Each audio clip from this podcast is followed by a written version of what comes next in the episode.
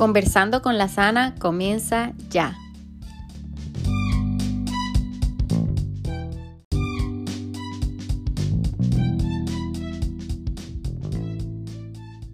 Buenas tardes, eh, hola a todos, les saludan aquí las Ana. Hoy tenemos un tema muy interesante y es eh, quizás un poco gastado, como estábamos hablando ahora mismo nosotras, pero realmente sí quisiéramos saber eh, cómo les ha afectado eh, la pandemia a, pues, a todos ustedes. Vamos a empezar nosotras eh, contando nuestras anécdotas, nuestras experiencias y luego queremos que ustedes en, sus, en los comentarios nos dejen algo que les haya pasado, bueno malo, no tiene que ser todo malo realmente, pero algo que les haya pasado durante este año, que ya en marzo un año. ¿verdad? Ya se cumple un año de que nos cambió la vida. Sí. Eh, de una manera bien drástica. Entonces, el tema de hoy va a ser, eh, pues, la pandemia, el COVID. Sí. Y vamos a empezar, vamos a abrir la pregunta, no sé cuál de las dos quiere empezar eh, a contar qué le ha pasado. ¿Cómo ha sido la vida durante la pandemia? Bueno, empiezo. Yo primero ni me lo creía. Porque recuerdo como ahora que para febrero se escuchaba que anda una enfermedad, que anda por tal país, como que se podía acercar, pero no era algo como que yo... allá, lejísimo. Eso no va a llegar, eso no llega por aquí. Eso mismo yo dije, eso no llega aquí. Y como siempre, arriesgada, eh, veo una oferta eh, de vuelo para Colombia, que creo que te comenté, hermana, súper barato. Rafael, esta es nuestra oportunidad de pasar nuestro cumple en mayo. Estamos en febrero. Eh, fuera del país. Se celebran los dos ahí. Se celebraban los dos, mayo y junio. Y recuerdo que Rafael estaba, pero tú sabes lo que anda, y ya eso no va a llegar. Mi amor, compramos el vuelo y todavía lo estamos moviendo. No todavía están esperando. Está en stand-by. Para mí me agarró fuera de base en buen dominicano, no lo esperaba. Eh, realmente estaba en un momento como de trabajo productivo y gracias a Dios. Y por eso se pudo paliar económicamente este, este encierro en un país donde las ayudas al sector independiente no existe. Entonces, eh, bueno, yo sobre todo valoré muchísimo el hecho de tener techo, de tener trabajo, de tener salud. Y valoré muchísimo mi casita. Eh, el hecho de, cómo tuvimos que enfrentarlo, también vimos esos espacios que teníamos como la azotea, que no la aprovechábamos, y llegaba un momento en que no sabíamos qué hacer dentro del apartamentito y que decíamos, no, no vamos para arriba. Y entonces ahí así hicimos un, un pequeño, como, como una sala de arriba para cuando el sol ya no está, para uno subir y relajarse en las tardes, porque la verdad que fue eh, bien retador estar toda la familia en casa, eh, sin salir, pensar en esas personas que no tenían muchas veces que comer y uno veía las noticias, eso afectó mucho. Y realmente esa fue mi, mi anécdota y experiencia que todavía eh, sigo moviendo porque estoy moviendo el vuelo, todavía no me he podido ir ni me voy a ir por ahora porque hay un punto eh, aunque las cosas se han estabilizado, por ejemplo, Colombia ya ha abierto, están, están poniendo inyecciones aquí también para el tema del COVID, pero está el tema de que cómo tú te vas, por ejemplo, en mi caso personal, cómo tú te vas a vacacionar cuando la economía no está estable. Yo no me puedo lujo. Yo la verdad que lo voy a mover hasta que la aerolínea me lo permita. claro, Yo no puedo salir ah, de, de vacaciones. Realmente necesito estar productiva aquí. Pero aprendiste cosas nuevas, te hiciste, porque yo recuerdo que en pleno confinamiento tú me decías que hacía de todo, o sea, aprendiste un montón de cosas. En casa eso fue el, el, pan de, guineo fue el boom. Entonces yo no lo hice, que lo hacía mucho. Yo en la pandemia no he hecho ninguno. Bueno, estos días. me inscribí en un curso de letra, aprendí a secarme el cabello porque no se podía ir al salón. Eh, sequé a mi mamá, aprendí a, hacer, a dar tintes, secarle el pelo. La verdad que yo hice de todo. me daba envidia eso, porque yo decía, yo quiero aprender todo esto también. ¿Y tu hermana, qué tal allá en, Europa? Que fue bien duro. Muy, muy estricto. Además, ustedes saben que, en España se recuerda eh, el tema de de que la pandemia que pasó en los años 40, yo creo que le llamaron la peste española, aunque no fue de España que naciera eso, pero se le llamó así. Entonces cuando esto parece que estaba entre España e Italia, decía que estaba en España y parecía que todo el mundo estaba contagiado. Esa fue como la sensación que yo tuve de también hablar como con, con otros compañeros fuera de aquí. ¿no? Eh, y la verdad que fue una época para mí de muchísima tensión, muchísimo estrés, eh, muchísimo estrés, eh, sobre todo por temas de trabajo, haciendo escenario positivo, negativo, bastante. Y, y, y, la verdad que aquí también el tema del confinamiento fue muy estricto. ¿no? Yo creo que fue muy muy duro, eh, esas semanas que se extendían y que realmente tú no podías salir y que luego solo podías salir eh, a supers o farmacias y gasolineras prácticamente, que si te encontraban en la calle tú tenías que tener tu salvoconducto o el ticket de la compra o el ticket de la farmacia o eh, el comunicado de hacia dónde tú te dirigías y si tu trabajo era indispensable. Esto fue duro. Y, yo creo que fui de las que peor lo pasé, porque cuando eh, yo veía a mi familia que lo, lo, llevaba más o menos bien, pero yo tenía que agarrar y decía, me voy a comprar el pan y duraba media hora dando vueltas para ir a comprar el pan, porque necesitaba como que despejarme. Y la verdad que sí, fue un tiempo de mucho estrés. ¿Yo qué aprendí? Mira, yo me encontré con el yoga. Yoga era eh, una experiencia ahí que se me negaba, yo me resistía porque yo decía, no, yo pienso demasiado, no puedo estar ahí respirando y respirando, eso, y que la mente me dé vueltas, y, yo respirando y con postura, no, no, como que no era para mí, no lo veía. Pero esta vez fue como por necesidad. Yo sentía que el respirar me relajaba y, y encontré el yoga y bueno, no, no, no soy una no, lo, no lo practico de manera estricta, pero se ha quedado en mi vida, vino para quedarse.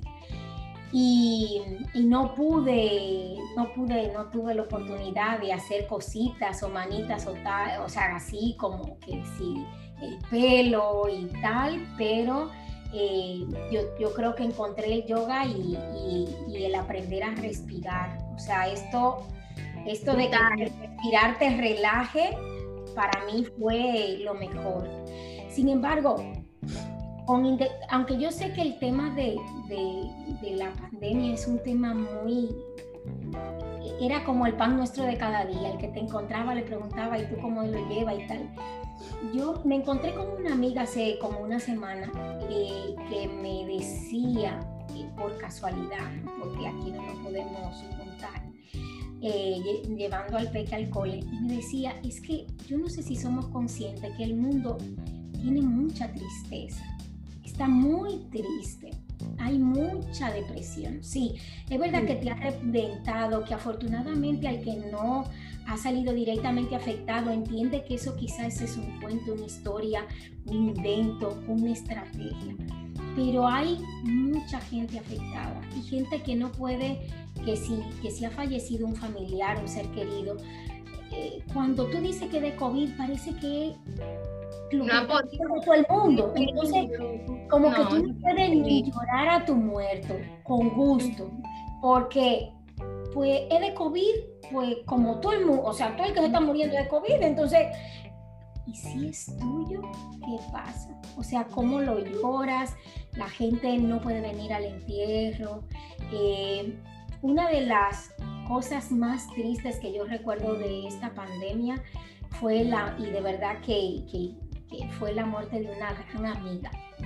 No murió del COVID directamente, pero sí como consecuencia del COVID.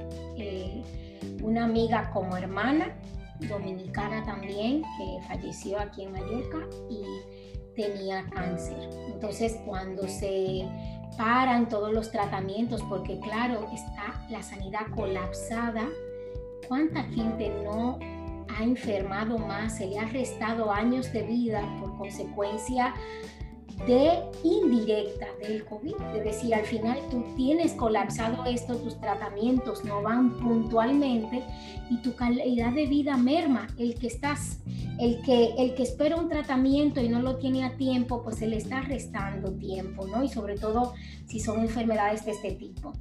Y, y tú saber que que, había tanta distancia que tú no podías llorar esa persona, que no podía agarrar un vuelo su familiar. O sea, a mí me ocasionó muchísima, muchísima impotencia. Y la verdad que, que, para mí eso es lo más triste y eso que, que, comentaba esta amiga, ¿no? Que decía, cuánta tristeza hay en el mundo, porque somos afortunados de que no nos ha tocado vivir una experiencia de pérdida directa o tan fuerte pero tenemos amigos, porque yo tengo amigos que les ha pasado y que tú no puedes ni darle un abrazo. O sea, nada. Y murió del COVID y te dicen, pues, del COVID. ¿Cómo? Está muriendo la gente, o sea, uno tuyo y hay 20 y hay miles más. Y tú dices, pero es mío. ¿Cómo lo hago? Es mío. Sí, se puede llamar COVID, se puede llamar como sea, pero es mi familia. Y yo quiero darle ese trato especial. Y la verdad que sí que, que, que yo puedo decir que he aprendido cosas porque yo creo que el ser humano es un ser maravilloso que quiere sacar de lo positivo a fuerzas para poder tener energía, pero también hay pues mucha tristeza de este tipo.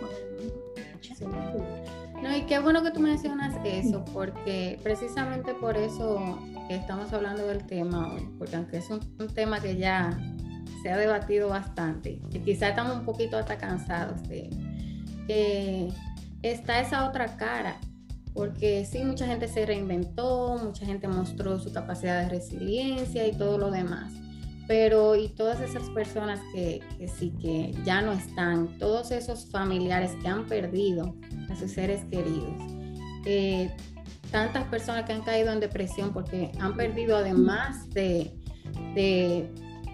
vidas, han perdido también eh, todo su trabajo, eh, su estabilidad económica, quizás hasta su matrimonio, su familia, porque no han sabido llevar la situación.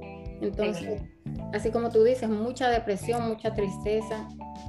¿Quién eh, vela por esas personas? Porque en las redes, que también es otro tema que más adelante abarcaremos, eh, todo es felicidad. O sea, hay gente que aparentemente la pandemia le ha caído súper bien porque la han utilizado para vacacionar y que cuando no es en un resort, estoy comiendo aquí, yo me quedo caramba. Y tanta gente que, que, ahora mismo, o sea, no, no es que no lo hagan, porque si usted tiene, ¿verdad? Si usted tiene la solvencia económica para en una crisis como la que estamos viviendo, hacer todo eso, pues perfecto. Pero a mí sí también me gusta pensar en, en todas esas personas que ahora mismo están tristes, devastadas porque han perdido su mamá, su papá, un hijo, porque no tienen trabajo, que gracias a Dios nosotras eh, pudimos seguir trabajando. No nos vimos en esa situación. O sea, a mí la pandemia al inicio fue un poquito difícil porque cuando precisamente en mi unidad, que no es una unidad que tiene que ver donde yo trabajo, nada con COVID, yo trabajo en la unidad de neurología y fue la primera que cerraron, porque fue la primera en donde hubo varios casos. O sea, empezaron dos pacientes, ahí se enfermaron aproximadamente siete eh, empleados en ese mismo tiempo y hubo que cerrar para limpiar, para entonces volver otra vez. Tuvimos dos semanas fuera de casa. Yo fui de las primeras que me mandaron porque yo tuve los dos pacientes estaban infectados primero. Yo tuve contacto directo sin ningún tipo de protección. En ese tiempo no estábamos usando nada. Fue principio de marzo. Y me mandan a la casa dos semanas. Pero ¿qué pasa? Yo no tengo síntomas, me están dando seguimiento, o sea, en aislamiento total. Yo estoy en una habitación en mi casa sola para, por si acaso, no contagiar a, a Jair y a Aiden. Y resulta que tres días, tres días después, Aiden empieza a hacer fiebre. Y ahí fue que de verdad yo dije como, desperté, como esto es real. Y entonces me entró un pánico de que yo haya llevado ese virus a la casa y se lo haya entonces pasado a Aiden. Y gracias a Dios, Aiden lo que tuvo fue una infección de garganta, pero fue terrible, porque mientras era solo yo que podría tenerlo, yo no estaba preocupada, hasta que yo sentí que yo pude haberlo enfermado a él. Y, bueno, ¿qué les digo? Yo hice cuatro aislamientos, porque cuando no fue en el hospital fue mi familia, que se infectó mi mamá, mi abuela, y, y luego por cada mínima cosa me mandaban a la casa. Y yo cumplía cabalidad, yo no salía, yo mientras estaba esperando prueba, me hicieron la prueba cuatro veces. Mientras estaba esperando prueba, ya esta pobre nariz no aguantaba. Eh, entonces, nada, mientras esperaba la prueba, tranquila en mi casa. A veces me molestaba porque yo decía, caramba, una semana entera gastada en nada, porque no tenía nada, y, pero, ¿y si hubiese tenido? Y de irresponsable me iba a la calle, o de irresponsable no se tenía contacto con gente. O sea, ¿qué es lo que ha pasado? Y eso, eso es lo, lo, más peligroso que ha tenido esta, esta la pandemia, ¿no? Que hay mucha gente asintomática que no, perfectamente y, y, puede ser un positivo, ¿no? Y está contagiando. y eso sí que es, es, delicado, ¿no? Al final, lo que tú dices, hermana, o sea, primero está eso de, de que, bueno, esto es lo que le está pasando al montón, pero también está ese miedo, ¿no? Miedo. Yo recuerdo que a mí me tocó viajar por trabajo ya en pleno, en plena pandemia y viajar de España a, Cancún y tenía que ir a Dominicana y tenía que, y bueno, Dominicana era cerca de, de, la celebración que tenía nuestra hermana Titi, que yo intentaba de coincidir, y al final cancelamos todo, ¿no? Es decir, eh, yo fui con un grupo, no en el mismo vuelo, pero con un grupo de compañeros casi en el mismo tiempo, y ellos eran como cuatro, y los cuatro regresaron a España contagiados. Yo llegué que no tenía nada, pero es verdad que... saber que ellos sí y que tú entonces, caramba, lo habré yo agarrado también. O sea, sí, no, hay un momento donde tú dices, a ver, ¿qué, ¿qué está pasando? Además que cuando tú tomas un vuelo eres consciente ahí que la gente que está viajando y con muchas ganas de viajar o está viajando por urgencia, porque está un tema urgente, ¿no? O por lo menos en ese momento. En ese momento. Ahora, ahora con, con, que ya hay un ritmo de vacunación en los distintos países, pues ya se comienza a ver. se está relajando mucho. Sí, se está relajando mucho, mucho. Pero la, pero la, verdad que el miedo y el pensar... Eh, esto a ti no te va a tocar o sí es que o como te toque o como te toque o a quien le toque de los tuyos. Es, muy complicado es muy muy complicado. Yo siento que aquí con dominicanos al fin lo hemos lo hemos llevado de una manera ahí buscando cómo cómo ganarle al gobierno con las limitaciones que han puesto. Pero entiendo que debemos crear una conciencia de que esta, desde el día uno, si nos cuidábamos, si hacíamos lo propio, cada quien, quizás esto no, no había llegado a más. No, es que es así, e, es precisamente la falta de conciencia lo que nos tiene donde estamos, porque quizás pudiéramos haber estado un poquito más avanzados, incluso sin la vacuna, pero el problema es que así como estábamos hablando, como decía eh, Anaíla, hay gente que hasta que no le toca, no cree que es real. Sí, esa gente, incluso yo conozco. es selectivo, ¿no? Porque como que a, ti nunca te va a dar. En una familia le dio al esposo, a la mujer no, al hijo tampoco, y luego al hijo sí, a los otros no. Entonces tú dices, ¿de qué depende esto, no? Hay un tipo de sangre que se contagia más rápido, o, hay, personas que tienen una mejor higiene.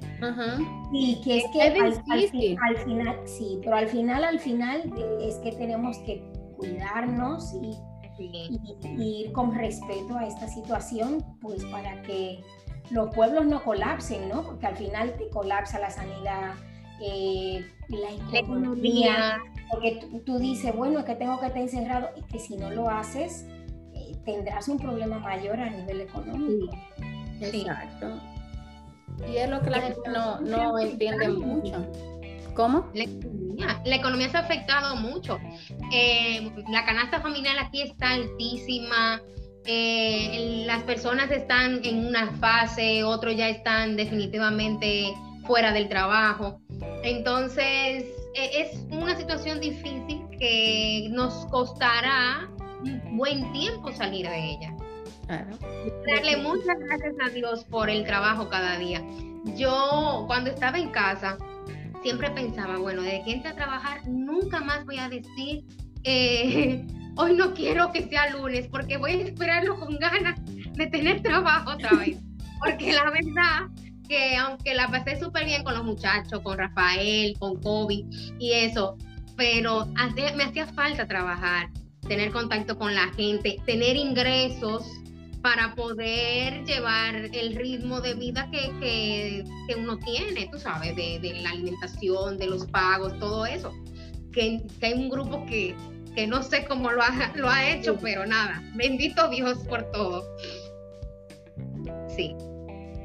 No, y, y, es así, o sea, la economía a nivel mundial está vuelta un caos, un desastre. definitivamente. ¿Qué decir de aquí en Estados Unidos? Que es donde más casos han habido y más personas han muerto.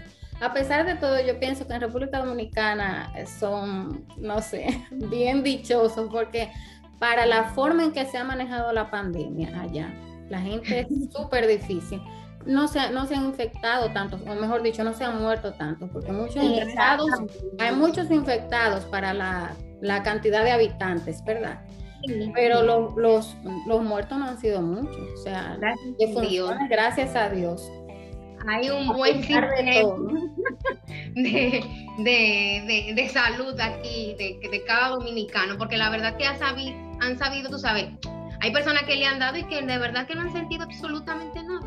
Y hay otras que han podido, con lo poco que hay, eh, o se quedan en casa y se toman el medicamento famoso que ahora no recuerdo el nombre, que se ha La ivermectina. Sí, y, va bien, y, han pasado bien el tema. Por suerte. Sí, porque es increíble, aquí no hubo toque de queda, que esa era una de las eh, alegaciones que hacía la gente cuando se quejaba del toque de queda en República Dominicana. Eh, alegaban que ah, en Estados Unidos no hay toque de queda. Aquí no ha habido necesidad porque todo el mundo cumple las reglas, porque si usted no cumple, pues ya usted sabe, ¿verdad?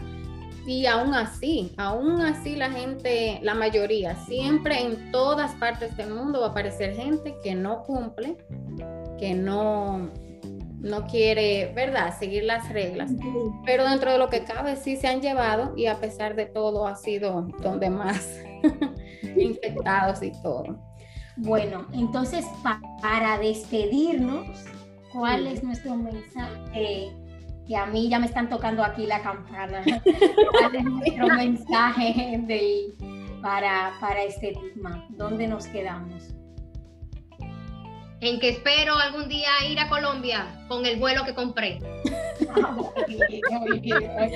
bueno, nada, eh, eh, los que tenemos la dicha de todavía estar aquí, pues agradecer cada día y no sé, seguir creando conciencia, todavía esto no se ha acabado. No, eh, tratar de, cuidarse y cuidar a los demás, que, es realmente una de, de las medidas, ¿verdad? que se ha pedido o que se le ha solicitado a toda la humanidad. No es solamente cuidarse usted, usted cuida al otro cuando usa la mascarilla, cuando mantiene la distancia. Entonces, eh, para que salgamos más rápido, porque ya todos queremos, ya me hace falta viajar, ya voy a tener tres años que no voy a República Dominicana y quiero visitar otros lugares. No, primera vez que tardo tanto en, ir. Y entonces ya, ¿verdad? Estamos cansados de la pandemia, pero todos tenemos que poner de nuestra parte. Y ser empáticos con los que han perdido eh, a sus seres queridos y amistades y demás. O sea, pensar un poquito también en esa gente que, que no ha sido tan, no tiene la dicha que, que, muchos de nosotros tenemos, ¿verdad? Sí, sí. Bueno, y la verdad que yo creo que ahí también tendríamos que plantearnos no perder de vista que esto es algo que ha tocado a toda la humanidad. Y a ver qué mensaje no tiene que, que traer esto, es para, cuídate, ámate, eh, decir, cuántos mensajes no trae esto que ha tocado a todo el mundo, ricos, pobres de Australia, de Estados Unidos, de Dominicana, a todo el mundo ha tocado esto, han estado confinados, cada uno ha reaccionado, cada, uno se ha reinventado a ver si esto no quiere dar una sacudida mundial, ¿no? Porque para y piensa, porque al final, si ves, es como para y mírate, porque lo que ha hecho es confínate, Sí. Enciérrate, piensa, mira adentro, mira hacia adentro. No era, no era un tema de sal afuera y baila. No, no, mira hacia adentro, está contigo. Y algo que ha pasado aquí, que a mí me parece importante en mi entorno, es que, vamos, lo que más se vende después del confinamiento, cualquier cosa de deporte. Tú vas a hacer una excursión con tu familia, porque no puedes ir con nadie más, y parece que han soltado cuatro autobuses en ese sitio. Pero vas a ese sitio y vas a cualquiera y, la gente quiere estar en contacto con la naturaleza, eh, hacer familia, estar con la familia. Entonces, tú también, ¿qué, qué has visto tú? Y, yo creo que ahí lo que podemos invitar a nuestros compañeros que nos van a escuchar hoy en estos días es, ¿tú qué has hecho? ¿Dónde has estado? ¿Cuál ha sido tu, tu enseñanza, verdad? ¿Cómo te has reinventado? ¿Cuál ha sido tu enseñanza? Compártelo con nosotros. Igual y para nosotros también será una retroalimentación importante. Exacto. Yo me tengo que ir, señores, que aquí nos vamos. bueno, pues, un beso a todos y nada, esperamos sus comentarios para ver qué tal les ha ido a ustedes. Sí, Bye.